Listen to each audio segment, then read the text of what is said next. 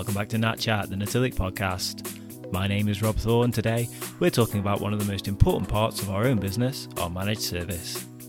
In this new type of show, we take a look behind the scenes of Natilik to give listeners an insight into how we build our solutions and services for our clients. In our first look behind the scenes, we're speaking with two of our service delivery and transition managers to get an insight into how we work side by side with our clients to support, maintain, and ensure that their infrastructure continues to deliver.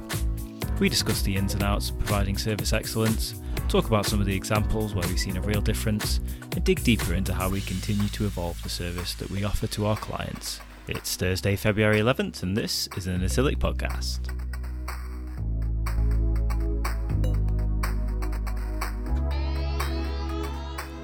Delighted to welcome to the Natilik podcast uh, Emma Simpkin, Service Transition Manager at Natilik. Do you prefer, I don't know, whether you prefer Service Transition or Service Transition and Delivery Manager? It's both at the moment, Rob, but whichever one you would like to use for the purposes of the podcast, because we've got Joe filling in the other half today. Hey, yeah, I like it. I like it. So, welcome aboard. And yeah, as you mentioned, Joe, Joe Smart, Service Delivery Manager. How are you doing, my man? Yeah, very well, thank you. How are you after the big Liverpool loss at the weekend?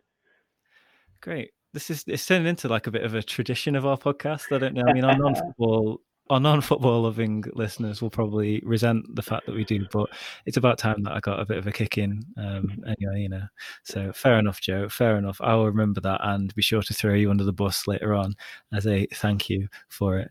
Um, so, guys, tell tell the listeners a little bit about about what you guys do, just to start off with, because this is a bit of a different podcast. This is the first time that we've really focused on um, something that we do um, with our clients every day. So the purpose of this this this show really is to try and give a bit of an insight into one of the the processes, one of the um, say maybe some of the unsung heroes, should we say, um, of the Natilik team. So Emma, would you like to start? Yeah, absolutely, Rob. Thank you. So, um, my role at Natilik, as you've kind of very articulately put, is a service transition slash delivery manager. So, a bit of a hybrid role there. And I've been with Natilik for just over three three years now, really responsible for everything operational for my client subset. Nice. Yeah, I was just looking at my tenure at Natilik and realised I'm coming up to to my four years as well. Um, and it's actually quite scary how much the last year just feels like it's kind of just disappeared almost. Right, we're nearly twelve months into this thing, so um, yeah, it's kind of scary. Um, and Joe, you're you're obviously a very similar role, but slightly slightly different in terms of your engagement with clients, right? Yeah, so I'm a service delivery manager at Natilik, so uh, similar to them, just without the transition in my title. Um, I'm basically responsible for the operational aspects of the client um, or the or the client and Natilik relationship. So work alongside the account director, and we're basically I don't know if you've ever seen, but there's a gift that goes round of um, a person chug is juggling plates with and also fire at the same time. He's got a plate on his head, each hand fire. I suppose that's us. That's what we do on a day to day basis, isn't it? I love that analogy. I think really Yeah. it, it's a little bit of that, a little bit of a juggler in a circus, and also almost acting as a translator sometimes. So you translate a lot for impact in our role, you know, whether that's between the business and the engineers or the techies, and sometimes between the vendor and the client. There's a lot of um, juggling plates and translating. Yeah, and that's that's the beauty of the industry that we're in, right? I mean, there's a lot of uh, a lot of jargon. We throw around loads of little uh, acronyms all the time: SDMs, uh, PMs, AMs, all of that kind of stuff. But um, it's probably also worth mentioning that I used to work with you guys quite closely in my previous life, all the what, four or five months ago when I used to work in the sales facility as well. So, for better or for worse, right? How much do you miss us? That's the question. A lot a lot. I do miss I miss working with you guys. Maybe some of the some of the other bits around it, maybe less less so much, but um, won't bore the listeners with the details. Um, so you kind of got into it a little bit there, actually, um, just in terms of the service element of our managed service, and we we pride ourselves on on how we deliver our managed service, right? So 365 days a year, um, 24 24 seven. Um, but I think it'd be good to give our clients a high level overview of again just maybe a little bit on a managed service portfolio and maybe a little bit more into the insights of what an SDM does um, and what it's like to work in in our managed service part of the business. I've kind of thrown you in, in, in under the bus a little bit there as that's sort of combining two of the questions that I had for you guys. But would you be okay to just again talk through how that works? What what what, what is an SDM, a service delivery manager? Um, again, whoever wants to take that first. Yeah, of course, I can. Uh, I can quickly butt in. Sorry, Emma, just before, I muted, I muted before you did. Um, I suppose, yeah, high level in a way. if you want to put yourself in the shoes of the client, ultimately all that they want from their support guys is they just want someone to voice what they're what they're saying, someone to listen, someone to be there to, if it's good, well, the good, the bad, and the ugly, I suppose, as they say. Um, so it's just being able to articulate whatever that whatever the client wants to wants to get, or the the end goal they'd like to get to, or just the level of service that they sort of expect and they come to expect. That's that in a way, in a nutshell, in a high level, I suppose, is what we are. What do you anything to add on that, Em? Yeah, absolutely. So if you're looking at what a service delivery manager does, we can kind of run through everything in terms of, you know, service management. So you're talking asset management, escalation problem, major incident, vendor, partner, CSI, all those funky acronyms and TLAs that the tech industry is so well know, known for. But then if you want to break it down in terms of what do we actually do day to day, I kind of like to think of an orchestra. So you've got all of these different instruments, all of these um, incredible specialists working in different areas of the business or within different areas of the service. And as an SDM, your focus is on keeping everyone in time and together. So we maintain the harmony, so to speak, in a client service. Yeah, that's a really good way of putting it, actually, because, and it's funny that you worded it that way, because I think the beginning part of that, where you're naming all the things that you do, the kind of and uh, apologies probably want for a better phrase the kind of the ugly things that people don't want to bother about right no one wants to care about asset management or serial numbers and things like that they just kind of want it to go away right yeah, and you want it to work. So, really, our focus is on making it work by keeping all of those elements in shape. And as Joe spoke around, um, a lot of that will be focused especially within Tillac around our NOC and our, you know, our brilliant 24 by 7 global support operations. But there's so many other elements behind that too your contracts, your assets, your renewals. My goodness, we could talk all day about the pain of having to go through different contract renewals and just ensuring that that actually works for a client. So we're right sizing whatever they have today and making sure that it's what they want for the future. Yeah. More than anything, especially coming from a you know from a, a sales role, I know that you know one of our key the key headaches that my clients used to come to me with were the we have so many contracts in so many different places for so many different dates that we either can't keep you know can't keep on top of it or we don't want to keep on top of it or we want someone else to keep on top of it. So yeah it's um you guys are the unsung heroes or one of the unsung heroes in the business. I can definitely vouch for that. So um, especially having worked as a support engineer in the first two or three years in my career in the industry as well i know that fixing when your when your job is fixing things that are broken people seldom pick up the phone just to say hello and how much of a good job you're doing right? It's uh, it's usually a, this is broke get it fixed or this is missing or whatever. So um, fair play. Um, so to, to to shift gears a little bit i mean looking looking back at sort of working with clients and and how we kind of refine that managed service i mean it's going to be it's safe to say it's, it's different for literally every single client right? There is no two managed services that look the same, or at least in my experience, it's not. Um, what do we what do we do then from a perspective of making sure that again that's the right fit all the time? Because obviously our clients needs are changing more so as of late than ever. Um, how do you guys actually keep on top and you know make sure that we're actually delivering the outcomes again and again that that are specific to the client's needs? I suppose the best way to put it without having to uh, to use the jargon which you mentioned, we call it it's almost a capture to understand what the client likes to well what the client would like to achieve. So you, you find out their goals of where they'd like to get to, and then we obviously help them get to those goals. As cliche as it sounds, as uh, obviously our, our, our slogan, our whole brand is together we can achieve amazing, isn't it? So we we obviously what we'd like to do is we'd understand exactly what it is that the client wants to get to, and then we just help them get there. So I mean the SDM especially behind the scenes, they do all of the like you say, the nitty and gritty stuff, the stuff that people don't really want to. We don't not people don't wouldn't like to. Well, when I say people, clients wouldn't like to sit down and say, yeah, let's go through this asset list. This is good fun. Like that's not something people like to spend their time on. But that's the thing that we're we're there to do for them. So we take that element away from them, I suppose, and as Em mentioned, yeah, the best way to describe that, the whole uh, the conductor of the orchestra, that's what we do. So we're there, we find out, we do this capture, we sort of go through the managed services with them, we really off the sort of different um, elements that we can do. Obviously, everything comes at a, whether it's important to them, whether it's a priority or whether it's not, and then obviously we work that out. And Em sits closer to that, I suppose, in the in the transition world of things. So you'll probably give a better analogy of what I do, Em. But I suppose from my point of view, that's where I see it. Absolutely right there, Joe. I think that when, when we're kind of talking around how do we actually take the feedback that we're hearing day in, day out and turn it into something that's tangible for a client to consume and see value in, it's about um, almost that continual service improvement or program that you might run with a client. So if they have a major incident and for some whatever reason this this actually happened to me the other day, so I'm going to use this example, um, the one of the nodes on a server just kept going into like a hung state. It, we didn't know why. It just kept doing it every three or four hours or so. Um, you put in place a series of actions and you take steps following that to uncover the why, follow up and understand if there's anything corrective that we can do. And really, we're quite passionate about that process. So we do it as a wider business. So taking the feedback that we get from the service design phase or the questions we might see come up in service transition, and then bring and bring all of that feedback back so that for the next um, kind of organization going through the same set of challenges, and it is worth pointing out here that sometimes you're on the bleeding edge of tech. So there are going to be challenges and there are going to be things to work out.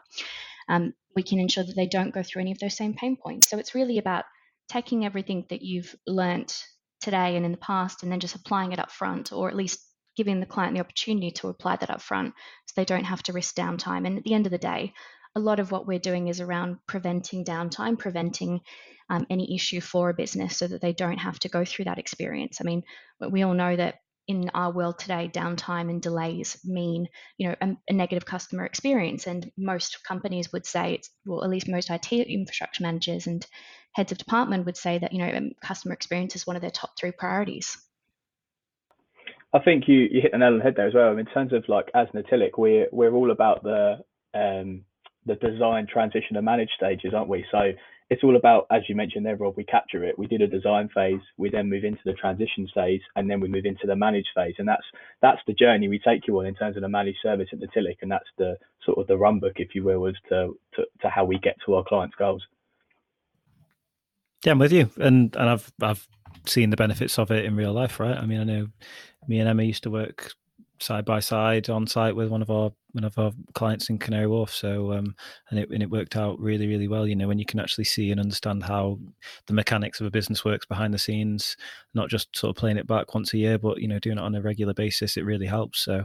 Um, what's your experience been in 2020 in terms of the the shift in people working and, and their approach to managed service? I mean, like I said, we're we're coming up to 12 months of being in this now it's a question that I pretty much ask all of our guests, and it's interesting just to see the difference in responses. Some people are business as usual, quite easy to transition over. It was quite easy.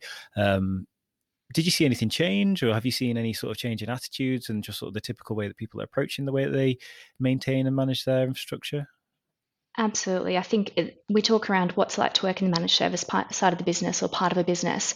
It's high pressure but rewarding, and 2020 even 2021, you could argue for those of us in the uh, the UK or in the US, um, and is no less of that. So it was incredibly high pressure, particularly because a lot of our organisations, um, some were very well prepared for it, and others weren't. And it was really one of those moments in time where you kind of realise that the importance of being prepared and having BCM plans in place because you can't afford downtime. You can't afford to not be connected with your workforce.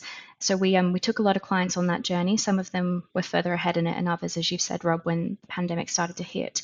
And it was really interesting to see kind of that as a, in a unique position where you're acting into the extension of a client's IT team or um, tech services team there, how that actually worked out within their organizations. We had some people who were able to move to completely new systems very quickly because they had things in place to support that within their workforce, and others who are still working out the kinks now about a year on. Yeah, I'd say the same. I think in terms of I mean, if you were to, to spin it and say how have how have we coped as uh, service delivery managers working for Natilik, I think Natilik hit the ground running in terms of when when we, the minute we needed to work from home, we could do that, and that's what we wanted to take to our clients, and that's what we wanted to say. Look, we are business as usual. We we know that some of you guys may not be, but we are there. We're still here, no matter what happens. You guys can still call, uh, contact us, and I suppose that that's obviously then shows the um, the importance of relationships that service delivery managers then have to then understand you then got that understanding. You can like, there's some clients where you can jump on the phone and say, "What's going on? Like, are you guys business as usual? Like, how can how can we help in any way?"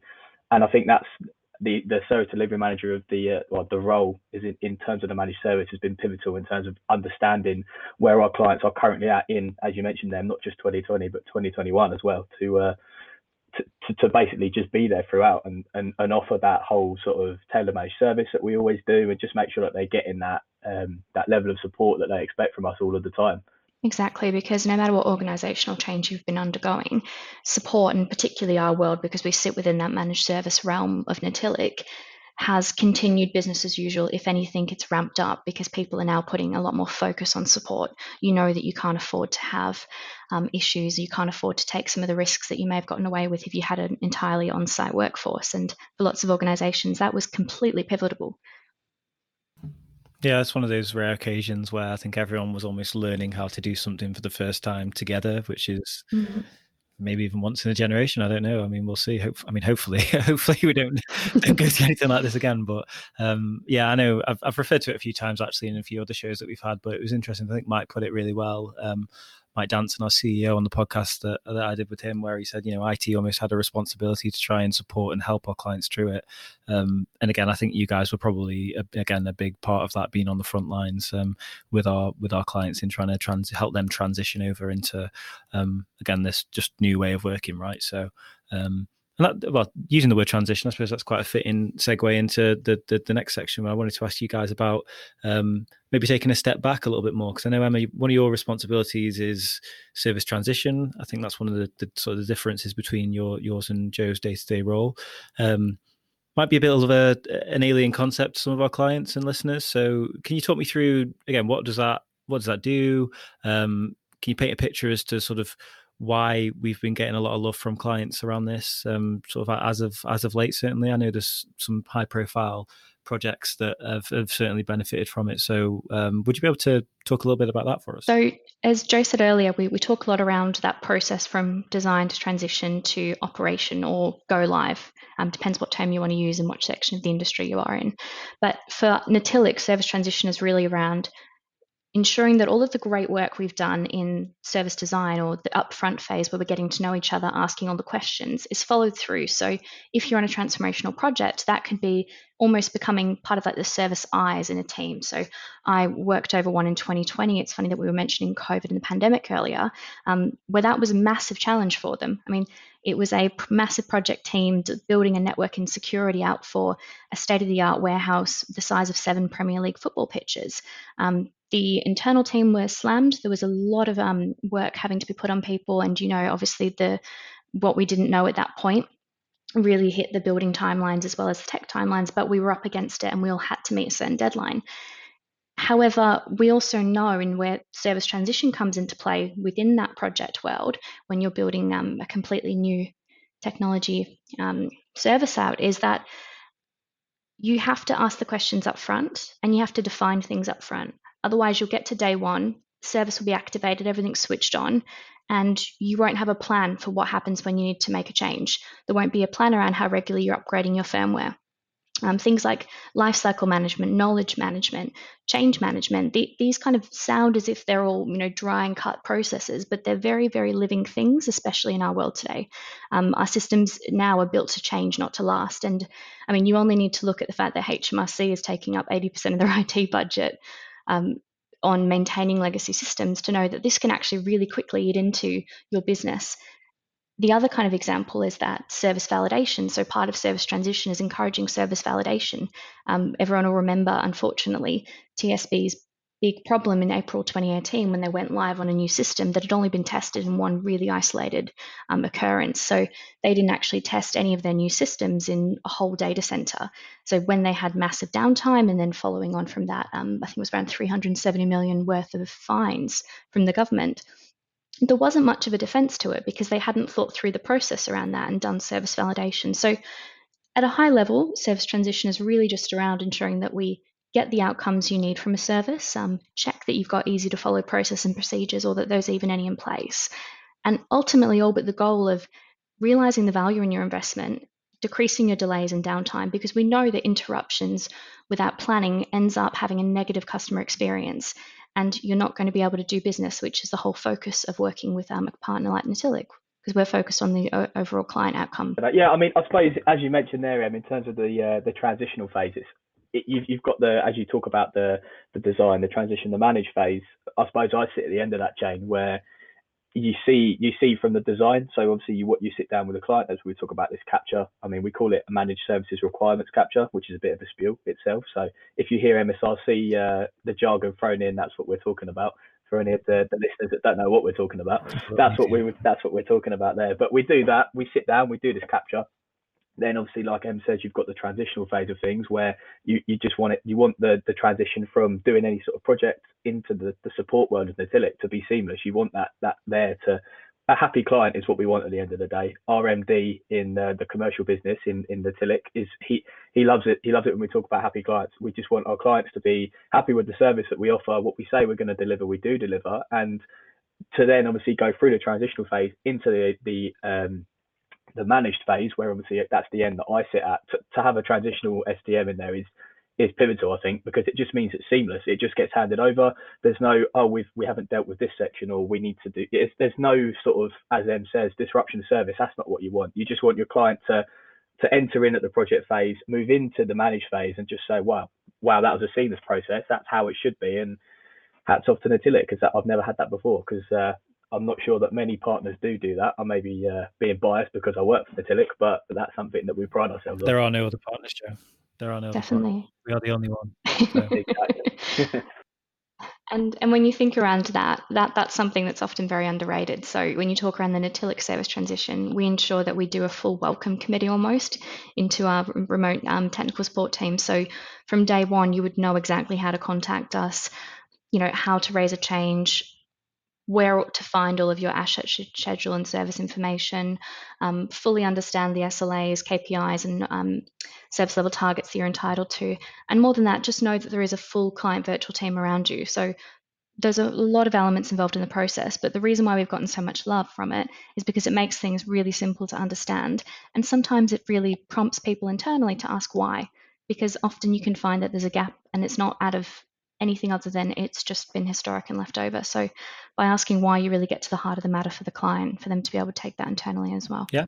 I think it's that personal touch as well, isn't it? Every every client likes to have that sort of that feeling of that love, I suppose, in a way. I mean, not, or some people, some clients may listen and say, "Oh, hang on a minute," but in terms of uh, the the sort of wow, Natilik have really thought about this is how we this is how it starts this is how we're transitioning in to get to our end goal and you get to the end and there you go there's your there's your global your or should I say your your global global support that you've been looking for or the the end goal of your project it's there but we've been sort of handheld through the whole process and there's there's sort of there's no oh I don't know what's going on here. It's you understand what's going on at every single part of the of the managed services journey, as you will, because it is a journey from the design to the transition to the managed. That's a journey we take you on. And I think when we when we look at it as we were talking around earlier, some of the nitty gritty stuff that no one really likes to do, it is really easy to put off. Um, we had another client who went through service transition an international financial services client actually. They've got over 25 offices and they signed on with us in 2019 to a collab project.